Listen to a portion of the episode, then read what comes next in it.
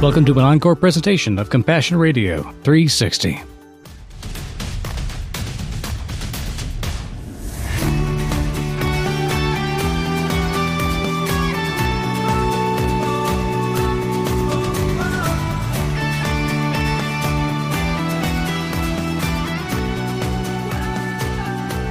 Morning, honey. It's time for our end of the week program. We're calling this our Compassion 360 program.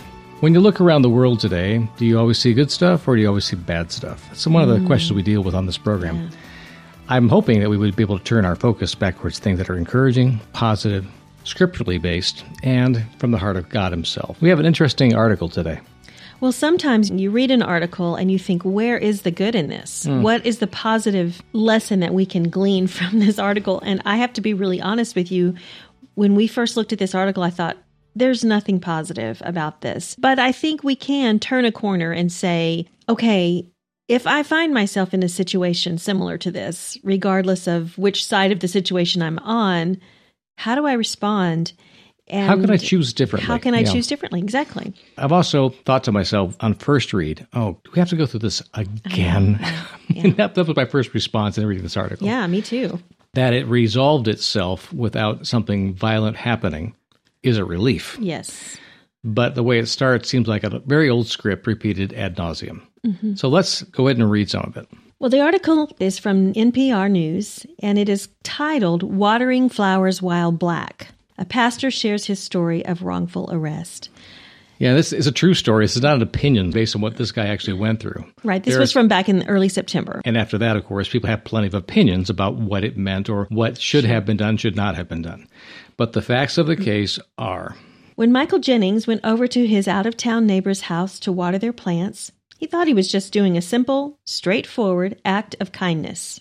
But when Jennings, 56, saw that officers from Alabama's Childersburg Police Department had arrived, he knew that the situation would take a turn. When they first pulled up, I already knew that it was going to be something, Jennings said in an interview with NPR.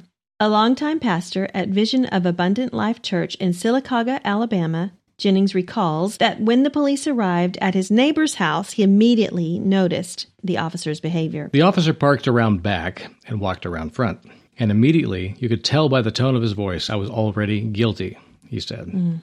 Following the officer's arrival, Jennings was arrested and placed in the back of a police cruiser. He was later charged with obstructing government operations, according to a criminal complaint. I'm supposed to be here. I'm Pastor Jennings.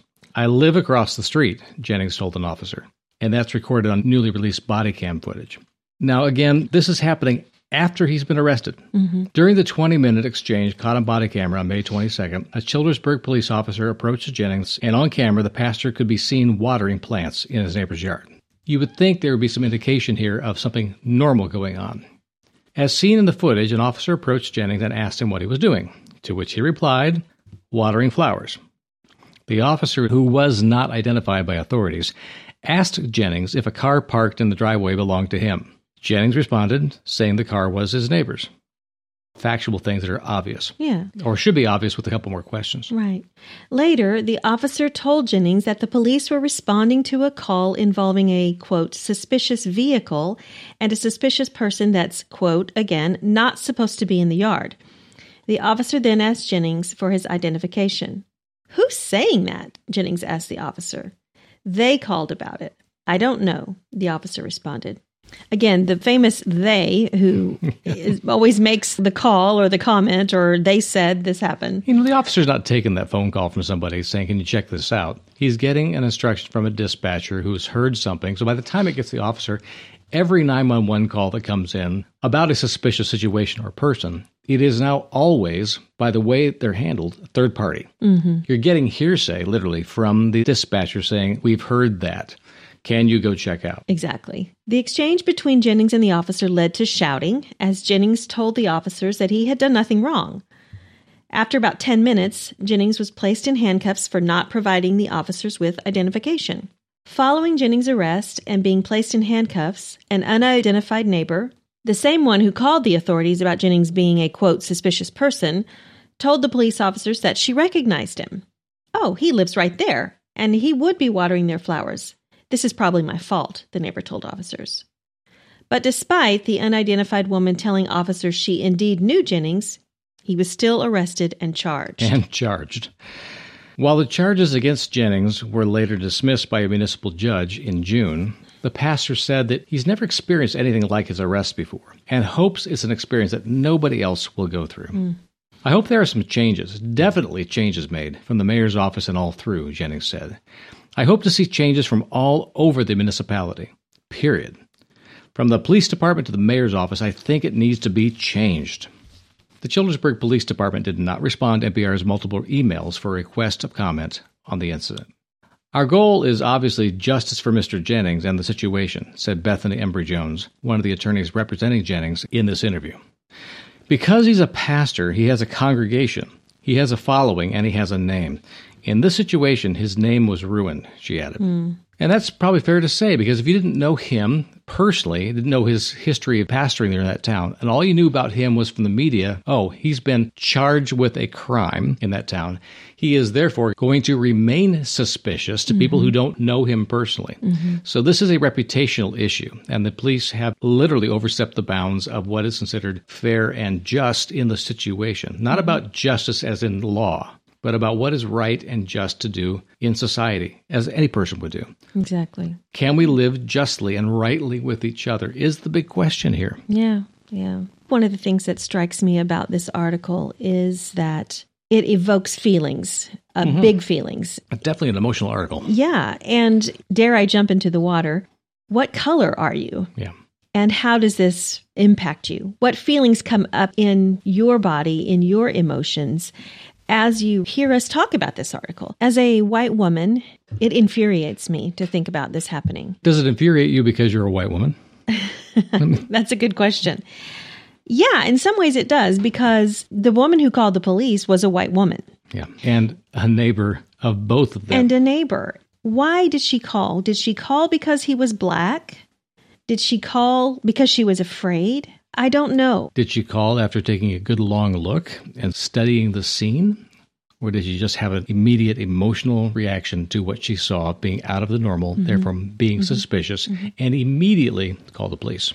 I think it upsets me because we've read so many stories over the past several years that involve a black man, a young man, old man, black man, period, and some black women as well. I don't want to leave them out of this, unjustly arrested, unjustly accused, and unjustly killed, basically because of the color of their skin. That upsets me. Yeah. I think it's fair to say, too, that when we talk about those who are dealt with unjustly, not just unjustly persecuted or prosecuted or convicted, mm-hmm. but just unjustly dealt with. Yeah. Uncivilly that it's more than just the color of skin that's at work here. Because if we just say it's about the skin, other people might rise up and say, well, it's not about that at all. It's because they come with a whole bunch of other reasons. Sure. If it's going to be pure racism, people have actually sat down and thought, I think this about this race of people. And they write it out in their mind. They have a narrative. Most people don't do this. And all of us have grown up in a society, which means the people around us, which is part of our immediate group, and then around us, a larger group, and around that, the nation, around that, the world. Mm-hmm. So, in the place where you grew up, so much gets baked into us that's never questioned, especially when we're young. And that's the cumulative effect that most people, when they're talking about issues of racism, are really talking about. The stuff that's baked into us that makes us viscerally respond to things in a certain way, which could be counterproductive or dangerous. Mm-hmm. This is not about you personally deciding, I want to hate this person or this group of people from which they probably come. We don't really often think that way. People do commit themselves to that kind of yes, there of are some. doctrine, mm-hmm. and they create a whole manifesto of these beliefs and then try to poison the world with it. But for most of us, we're just dealing with who we are, walking into the situation without questioning who we are mm-hmm. or what our motives might be or what may have affected our impressions, our reactions to people or situations. Mm-hmm. We just walk into them and have to deal with it with what we got to work with, which is what's in our heart. Right. Well, my hope is that by hearing this article, by reading stories like this, that we would begin to question those knee jerk responses, as you called them, those things that just automatically come up in us for some reason that we don't even understand, these deep emotions that just like burst out of us. Yeah. Yeah. When we read stories like this, which side are we on if there's a side and why? Right. And we're talking again about hearsay. This officer stepping in because someone, concerned citizen, called 911 and they want to serve and protect. That's their job. So they're already assuming the goodwill and the veracity of the claim being made by the caller who called a dispatcher, which called him, which then dispatched him to go deal with this. Sure. So all these levels of separation have happened. So when the officer is not trained to enter into a situation of conversation, of saying, Hi, my name is Officer so and so, and who are you? Do you live here? And have a conversation where you're actually engaging with the person instead of accusing and projecting mm-hmm. a kind of forceful authority then the conversation that can happen can enlighten so quickly what's happening here mm-hmm. and can dispel any misgivings. But we're not really living in a society right now which is tolerant of people being tolerant. Whether getting Bibles into closed countries, relief supplies into dangerous refugee camps, or providing training in theology books to barefoot pastors as they begin their ministry, these are all the kind of things we love to share with you every day.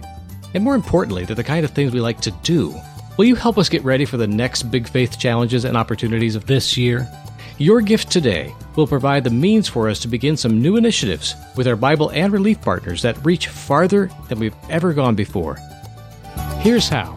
The first and best way to reach us is through our website, compassionradio.com. It's available 24 7. Our safe and secure order form there will get your gift to the places needed most and we'll do it right away.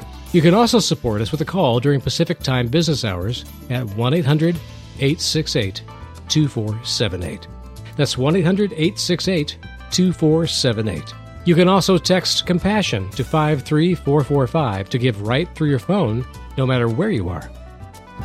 And note our new mailing address, which is P.O. Box 77160, Corona, California 92877. Again, that's box 77160, Corona, California 92877.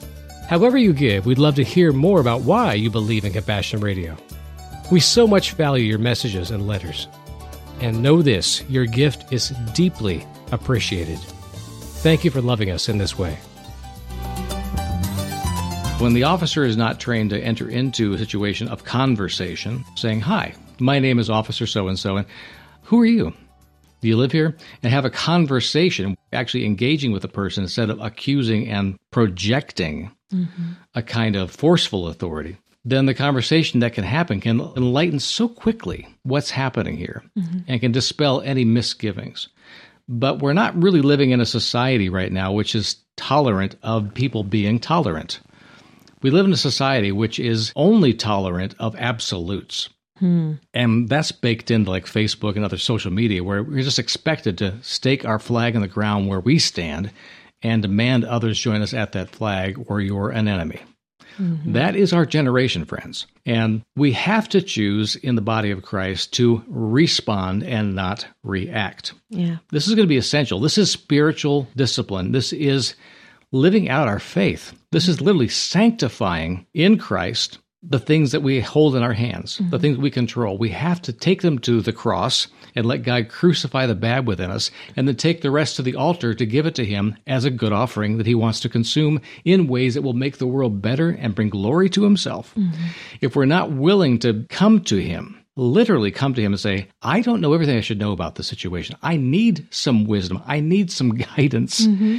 And without that supplication of coming to God Himself and saying, I need to know better what you know and how you think, because this world is getting kind of crazy. Yeah. Well, it's more than just knowledge. It's more than just knowing about a situation and saying, Yeah, I know this stuff, or I, I get it, or I understand this stuff. It's even deeper than understanding. It's Correct. it's it's an internal well, it's wisdom. It's yep. just an internal thing that comes from knowing, but also comes from searching. And it's a communion, it's a deep communion Indeed. with the Spirit of God. The wisdom you're talking about, honey, I think is directly linked to the kind of thing we just talked about the visceral response to something. Mm-hmm.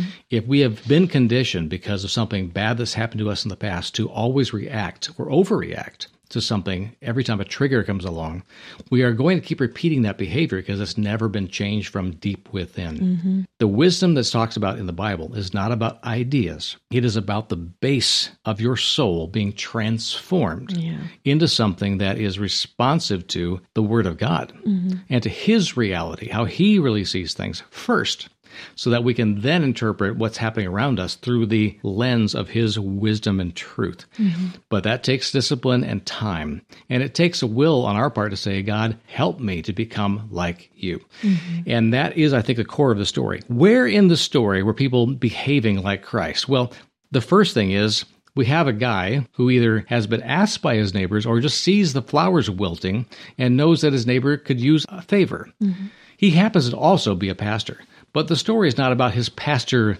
job. The story is about him as a human being. Being a good neighbor. yeah, and he does the thing that Christ would say to us to do.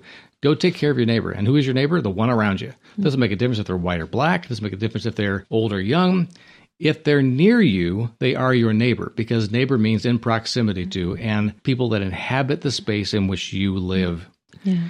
Well, we all know too the stories from the New Testament about Yes. Jesus just turning things up on their head about who your neighbor is. He tells the story of the Good Samaritan. There's also a story about the woman at the well who was a Samaritan woman, mm-hmm. and Jesus approaches her and has this great conversation with her. That just upsets so many people. Jesus is already saying to us, your neighbor is not who you think it is. Or who the people that you think of as your neighbors think about that person. Right, right. He's not asking for us to go get a consensus from other people. He is asking us directly, who do you believe your neighbor is? Because he did the same thing with his disciples about who do you think I am? Mm-hmm.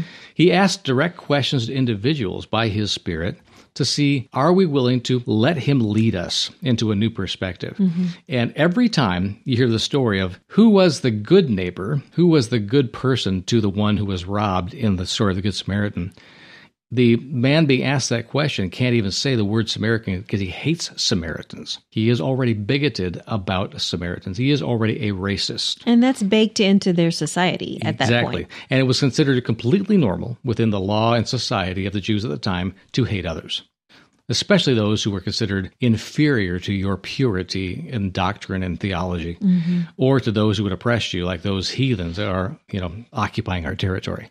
But that was part of their society. It was just baked in. The truth is, at the end of that story, when Jesus says, Who was the good neighbor? Not just who was your neighbor, because the answer to that question in that story is every single person in that story was a neighbor to the man who was mugged. Mm. They were all in proximity to him, they were all in the same territory, they were all together in this. And yet, three of them walked away and disowned it. Only the one who was perceived as being a foreigner and a ne'er do well from some other bad part of town is the one who became the good neighbor. Mm-hmm. So, yes, we start with our story today about a good neighbor. He walked across the street and watered his neighbor's flowers.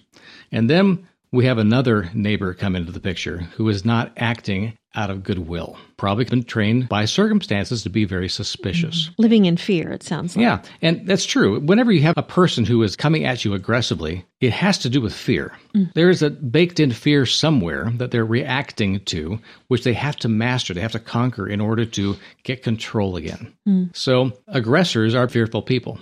Any system that is aggressive towards any group of people, they're living in fear as well. You know, I don't want to live in a world or a nation or a town or a congregation or even a family where there's nothing but fear all the time. Yeah. So, what's the response here? That's what we're going to spend the last couple of minutes of our program talking about. And we're going to go back to Proverbs 3 from the, um, the message translation because it has a good liveliness to these words, and I'll probably bring it to you very fresh. I'll read the first few verses. Good friend, don't forget all I've taught you. Take to heart my commands. They'll help you live a long, long time, a long life lived full and well. Don't lose your grip on love and loyalty. Tie them around your neck and carve their initials on your heart. Earn a reputation for living well in God's eyes and the eyes of the people around you. Trust God from the bottom of your heart. Don't try to figure out everything on your own. Listen for God's voice in everything you do, everywhere you go. He's the one who will keep you on track.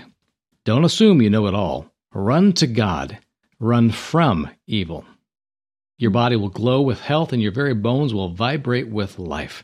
Honor God in everything you own. Give Him the first and the best. Great advice right there. Yeah. Those things get tested pretty quick when they're actually put into action. Mm-hmm. Can you, in the face of other people who are not like that or who are testing your willingness to follow God's advice here, how are you going to get through this? Are you going to be at the end of the day influenced and transformed by your encounter with somebody you're suspicious of or by this truth refocusing you when you encounter situations which would have formerly triggered you? Yeah. Well, there's such a great promise here. Your body will glow with health Yeah. and your very bones will vibrate with life. I mean, that's a beautiful promise. Yeah, it is. We all want health and vibrant life, you know? You got another section of the same chapter we're going to tie into the story as well. That comes from later on in verse 21 through 26. Dear friend, guard clear thinking and common sense with your life. Don't for a minute lose sight of them. They will keep your soul alive and well. They'll keep you fit and attractive. You'll travel safely. You'll neither tire nor trip. You'll take afternoon naps without a worry. Mm-hmm. You'll enjoy a good night's sleep. No need to panic over alarms or surprises or predictions that doomsday's just around the corner because God will be right there with you. He will keep you safe and sound. I also like the next part that says, Never walk away from someone who deserves help. Hmm. Your hand is God's hand for that person. How often do we actually read Proverbs 3 through to that depth? Hmm. Most of us have memorized Verses three through five or something like that. Yeah. or even just 5, Five and and 6. six. Yeah. Trust the Lord with all your heart and lean not on your own understanding. In all your ways, acknowledge Him, and He will direct thy paths. So we get that little nugget in there. But we just unquestioningly, as kids, take that verse in, Yeah, but don't really it. study it or analyze what it really means. These later verses really get to it. Mm-hmm. Yeah. Never walk away from someone who deserves help. In the story of this pastor who's a good neighbor, even at the cost of being misconstrued and misjudged and treated poorly and even charged with a crime for crying out loud, he did the right thing. Mm-hmm. Now, there could be critics that step in there and say, well, wait a minute, there was shouting involved. When it came to the point of encountering the police, there was an argument. And this pastor contributed to this argument. He argued with the police officer. You know, legally, he was in the right. He wasn't required on private property to produce anything for this officer unless the officer had probable cause and had a warrant to go search the premises or something. He mm-hmm. could not even ask him his name legally because it's not a public space. It's his neighbor's house. Yeah. Castle doctrine applies here. And yet, the police officer persisted and arrested him against the law and took him to court. And it had to take a judge sorting it out to say, wait a minute, you can't do that. He's a neighbor being a neighbor to a neighbor on the neighbor's property. Mm-hmm. This is none of your business.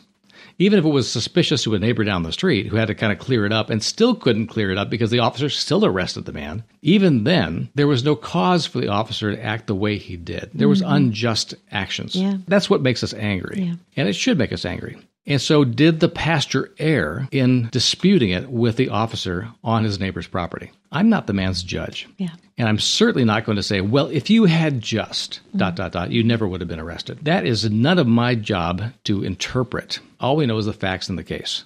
Neighbor went to a neighbor's house, watered flowers, got arrested. These are the basic things. Is that right? Whether the man was black, white, or green. Hmm. Is it just? No, it's not. What came of this was nothing good, really, except that the truth got out. This really did happen, again, to another person of color in a small town. We're saying that the bigger picture, the spiritual question is how are we going to respond if we ever face the situation again? Mm-hmm. What if we are that neighbor and we're not known well by our neighbors and we do the right thing? We take care of our neighbor across the street and we get suspiciously accused of something. How are we going to respond? What if we're that neighbor down the street who sees someone you're not familiar with standing in a driveway, watering flowers, which seems odd, but nonetheless, it was a trigger for that neighbor. If you were that neighbor, how would you think differently based on the Word of God about mm-hmm. that? How would you approach it differently? Based on the encouragement, the advice, the commands, and the promises that are found right here in Proverbs 3. If you're the officer being called out by a dispatcher to go investigate this, based on this scripture, how would you respond differently? Than you did last time. Mm-hmm. Would you consider that there are ways to find the truth without accusation and without aggression? Mm-hmm. Is it possible for all three of these people? There are certainly ways to improve the situation you're in. But nonetheless, whatever the situation you find yourself in, no matter what side of it you're on, there is wisdom here. Continuing on in this same passage, verse 30 says, Don't walk around with a chip on your shoulder, always spoiling for a fight. Don't try to be like those who shoulder their way through life. Why be a bully? Hmm. Why not, you say? Because God can't stand twisted souls. It's the straightforward who get his respect. Boom, mic drop. this is God saying this through the voice of the book of Proverbs. Can it be any more clear? Hmm. This is what God expects of us. Don't be a twisted soul. And therefore, it kind of depends upon us how we end up that way. Yeah. It's not just that it happened passively. We all choose things, we all make choices that lead to the kind of people we become. If we choose to go to God and ask for His help, for His guidance, for His wisdom, for His spark of insight, for His power to change, we can. Mm-hmm. What a promise. Yeah. And that's all we got for you on this particular Compassion Radio 360 program. And from what you've heard today, we'd love to hear what you think. Yeah. Drop us a line at compassionradio.com website or through our email, info at compassionradio.com.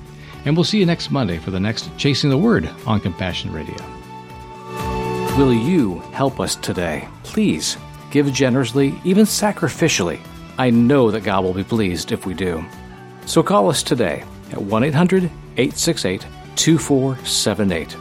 And note our new mailing address, which is P.O. Box 77160, Corona, California 92877. Again, that's Box 77160, Corona, California 92877. Or give online at compassionradio.com. We need you, friend, so contact us today.